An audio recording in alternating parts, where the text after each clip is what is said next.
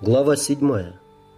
День начинался на редкость отвратительно. Снова кружилась голова, косвенное напоминание о давней прогулке по теплым африканским краям.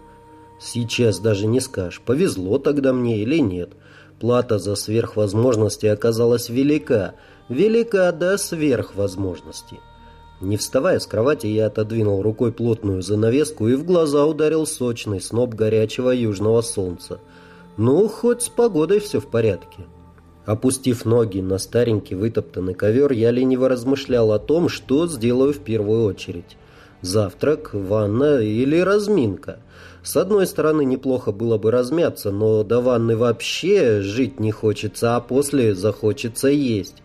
Наконец, я решил скомбинировать мероприятие. Я наскоро облился водой, натянул новый спортивный костюм и выскочил в парк, примыкавший к гостинице. В этот час он был почти пуст. Ни степенные пенсионеры, ни бабушки с шумными внуками еще не заполонили его тенистых аллей. Только торопливые прохожие, сокращавшие себе дорогу на работу, суетливо, как захваченные врасплох тараканы, шуршали по красновато-коричневому гравию дорожек.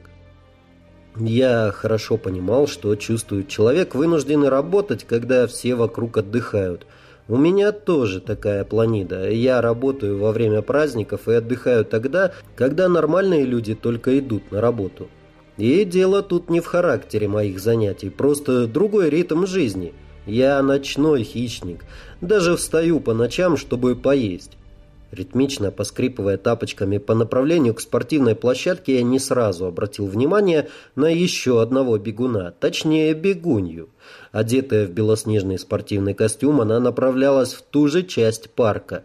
Легкое недовольство по поводу нежеланного зрителя сразу испарилось, когда я увидел, как она бежит. Двигалась барышня с легкостью и грацией, проявлявшейся только после долгих и изнурительных тренировок или от природы. Но в любом случае на такое стоило посмотреть. Она бежала, как дышала, ровно и легко. Когда я увидел, что она сворачивает в сторону, я испытал и разочарование, и облегчение одновременно. Любопытно, конечно, было бы взглянуть на нее поближе, но зрителей действительно не хотелось. Именно для этого я и вставал ни свет ни заря, насилуя свой организм, отчаянно желавший спать в эти утренние часы. Тренировка – это тоже бой, как говаривал один из моих учителей. Растяжки, статические, динамические нагрузки и, наконец, жесткая ката ранхин из вьеддо. Ранхин – это вам не показательная па на чемпионатах. Тут не посачкуешь. Сконцентрировавшись на движении, я увидел приближение чужака как проблеск алого цвета. Тело мгновенно среагировало на команду мозга, но завершить атаку на поражение не дал включившийся тормозной механизм. Мышцы сработали в противоположных направлениях, и я остановился, чувствуя себя как автомобиль, резко затормозивший на скорости в 200 км в час в облаке резиновой гари и с ревущим на полных оборотах двигателем. Понемногу дым рассеялся, и я увидел ту самую бегунью. Надо сказать, вблизи она выглядела еще прелестнее. Тяжелый сноп каштановых волос обрамлял красивое девичье лицо с мягкими чертами лица и бархатным взглядом зеленых глаз. Мой любимый цвет, кстати. Да и костюмчик у нее, между прочим, не с китайского рынка, а вот кроссовки недорогие и не фирменные, а просто удобные тапочки. «Я не помешала?» — спросила она мягким мурлыкающим голосом. «Уже нет», — через силу улыбнулся я. «Что это было?» — поинтересовалась она. «Что это?» — уточнил я. «Ну...» — она неопределенно повела в воздухе рукой. «То, что вы делали». «А, это...» — я постарался рассмеяться как можно естественнее. «Да просто, дыхательная гимнастика. Приобрел по случаю видеокассету с курсом, и вот...» Я развел руками. «А меня научите?» Я внимательно вгляделся в ее глаза и понял, что погиб.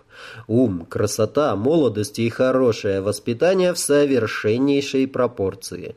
Одна на десять миллионов. Не спугнуть бы. Я улыбнулся. «Прямо сейчас?» «Ну...» — она шаловливо наклонила голову, как котенок. «Мы ведь в отпуске?» «Ну хорошо, только снимите куртку. Сейчас будет жарко». Улыбаясь, я наблюдал, как белоснежная ткань сползает с загорелых и налитых сталью мышц, и ощущал, как улыбку мою замораживает струящийся из позвоночника холод. Рассматривая тонкие и рельефные руки, я пытался сообразить одновременно две вещи — Айкидо или ушу? Это во-первых. И чей это подарочек? Моих многочисленных друзей или моих не менее многочисленных врагов? Это во-вторых. Спокойно, Маня, я Дубровский. «Какие красивые у вас руки! Занимались спортом?» Я просто сочился вежливостью и куртуазностью. Она кокетливо улыбнулась, показав две славные ямочки на щеках, и даже не проговорила, а проворковала «гимнастикой». «А, сейчас, и я испанский летчик. И долго?» «Нет, только в школе». «Да, конечно. Лет пять, как минимум, моя дорогая, ты поливала своим потом и кровью татами». «Ну что, попробуем?» – спросил я. И мы попробовали. Как два клоуна на плющихе, я показывал движения, делая легчайшие и видимые только профессионалу ошибки, а она их повторяла, совершая ошибки куда более серьезные, но ошибалась совсем в другую сторону. Баланс, дыхание, стопа, ладонь – все было на очень высоком уровне. Нет, все-таки ушу. «Ну что, на сегодня хватит?» – спросил я тоном любящего тренера. «Да, наверное», – неуверенно проговорила она. Она выглядела разочарованной. Как ни странно, разочарование, похоже, было вполне натуральным. Я помахал рукой и затрусил было к своей гостинице, но, не пробежав и пяти метров, был остановлен ее чудным голосом. «Постойте!» — она быстро подошла ко мне. «У меня сегодня вечеринка, и я хотела бы вас пригласить». Вместо ответа я коротко склонил голову и шлепнул подошвами кроссовок, словно каблуками. «Андрей!» Неожиданно она опустила голову и, взмахнув ресничками из-под пушистых бровок, тихо сказала «Лена, придете?» «А куда?» Она просияла, словно я сказал ей изысканнейший комплимент. «Липовая аллея, 41, в 8 часов. А квартира?»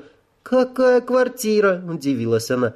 А потом рассмеялась. «Нет, это частный дом, приходи, ладно?» При этом она заглянула мне в глаза, и я почти растаял. Обязательно. С тем и расстались.